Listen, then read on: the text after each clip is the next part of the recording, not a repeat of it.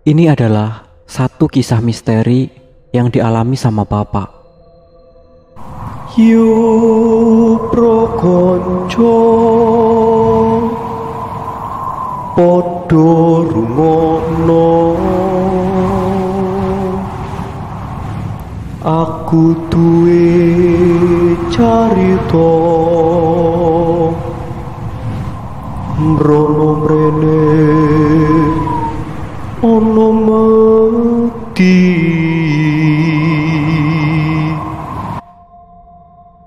Sebelum aku bercerita tentang kejadian horor yang pernah dialami Bapak, aku ingin mengucapkan terima kasih yang sebesar-besarnya untuk kawan-kawan semua yang telah mendukung aku di sini dengan menekan tombol subscribe.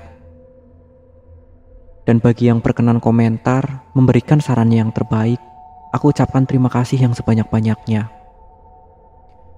Insya Allah untuk ke depannya podcast kisah lelembut dan kisah lelembut official akan aku perbaiki.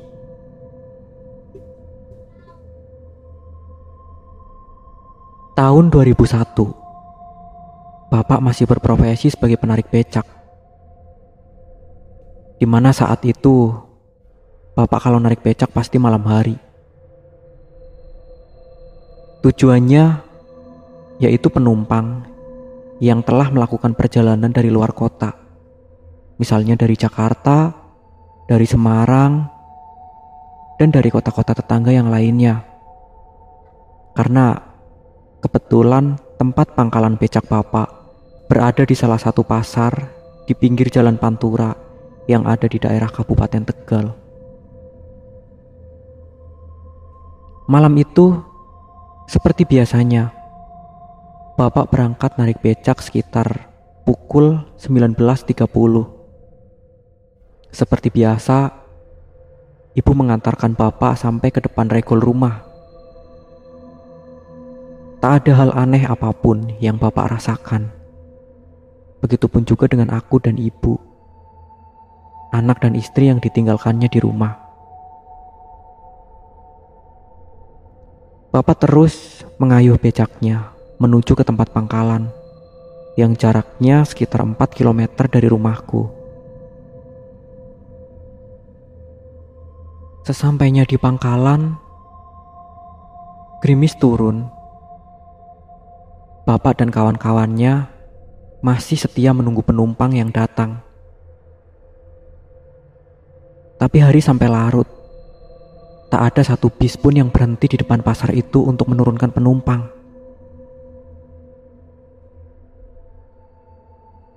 Ya, wajar lah. Namanya juga usaha. Kadang ramai, kadang juga sepi. Bapak masih tetap duduk meringkuk di dalam becaknya. Sampai sekitar jam setengah satu, ada satu bis yang berhenti. Semua tukang becak pada lari untuk berebut penumpang itu. Biasanya yang direbutkan yaitu tas yang dibawa oleh penumpang itu.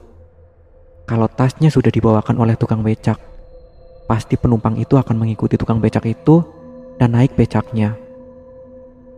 Saat itu Papa nggak ikut rebutan, karena Papa tertidur di atas becaknya. Tapi anehnya, penumpang itu menghampiri Bapak. Dari luar becak yang kapnya atau bagian atapnya ditutup Penumpang itu mencolek bahu bapak sampai bapak tersentak kaget. Penumpang itu seorang wanita, tersenyum kepada bapak dan menyebutkan desa tujuannya. Desa tujuan penumpang itu lumayan jauh, sekitar 5 km dari pangkalan becak. Karena sedari sore, Papa belum mendapatkan penumpang. Dengan senang hati, penumpang itu Papa terima. Barang bawaan penumpang itu tak terlalu banyak. Hanya sebuah tas kecil dan sebuah koper. Mungkin wanita itu baru pulang dari Jakarta. Karena di kampungku sangat banyak orang yang bekerja di Jakarta.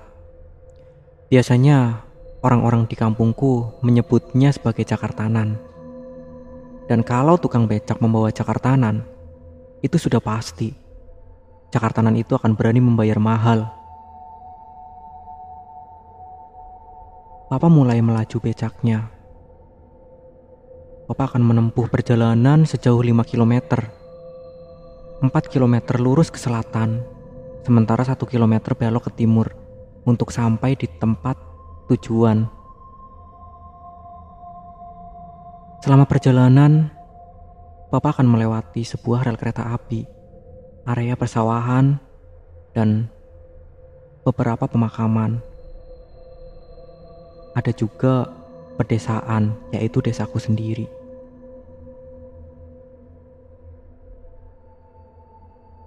Selama perjalanan, gerimis terus-menerus turun. Tak sekejap pun gerimis mereda. Dan sesampainya di tempat tujuan, untungnya penumpang wanita itu benar-benar pengertian. Ia memberikan selembar uang 50 ribuan. Dan saat itu, uang 50 ribu jumlahnya lumayan besar. Pulangnya, suasana benar-benar sepi. Bahkan tak ada kendaraan lain satupun yang lewat. Tiba-tiba, Bapak tersentak kaget saat rantai becaknya terlepas. Wah, jangan-jangan putus nih rantainya. Ucap Bapak dalam hati. Saat itu, Bapak tahu ia posisinya berada di depan salah satu SD negeri yang ada di desa itu. Bapak lalu meminggirkan becaknya dan menjongkok untuk membetulkan rantai becaknya yang terlepas. Untungnya rantai itu nggak putus dan nggak lama kemudian rantai itu bereslah sudah. Saat Bapak bangun, ia sedikit merasa heran karena di atas tempat duduk penumpang ada sebuah benda hitam sebesar buah kelapa. Benda itu tak terlalu jelas karena di tempat itu hanya diterangi sebuah lampu jalan yaitu sebuah pohlam warna kuning ukuran 5 watt. Wah, jangan-jangan ini barangnya penumpang. Ucap apa dalam hati sambil menjulurkan tangannya untuk meraih benda yang teronggok itu. Saat papa hampir menyentuh benda itu, tiba-tiba benda itu berbalik dan terlihatlah sebuah wajah yang menyeringai. Seringainya mengeluarkan suara tawa yang hampir persis seperti suara ringkik kuda. Benda itu menggelinding jatuh dan benda itu langsung menggelinding ke arah semak-semak. Saat itu, Papa sepenuhnya menyadari bahwa yang berada di hadapannya merupakan hantu gelundung pringis. Papa langsung baca istighfar dan baca-baca doa sebisanya, lalu melanjutkan perjalanan. Untungnya hantu itu tak mengejar dan tak mengganggu sampai Papa tiba di rumah Itulah salah satu kejadian horor yang pernah dialami Bapak saat Bapak masih berprofesi sebagai penarik becak.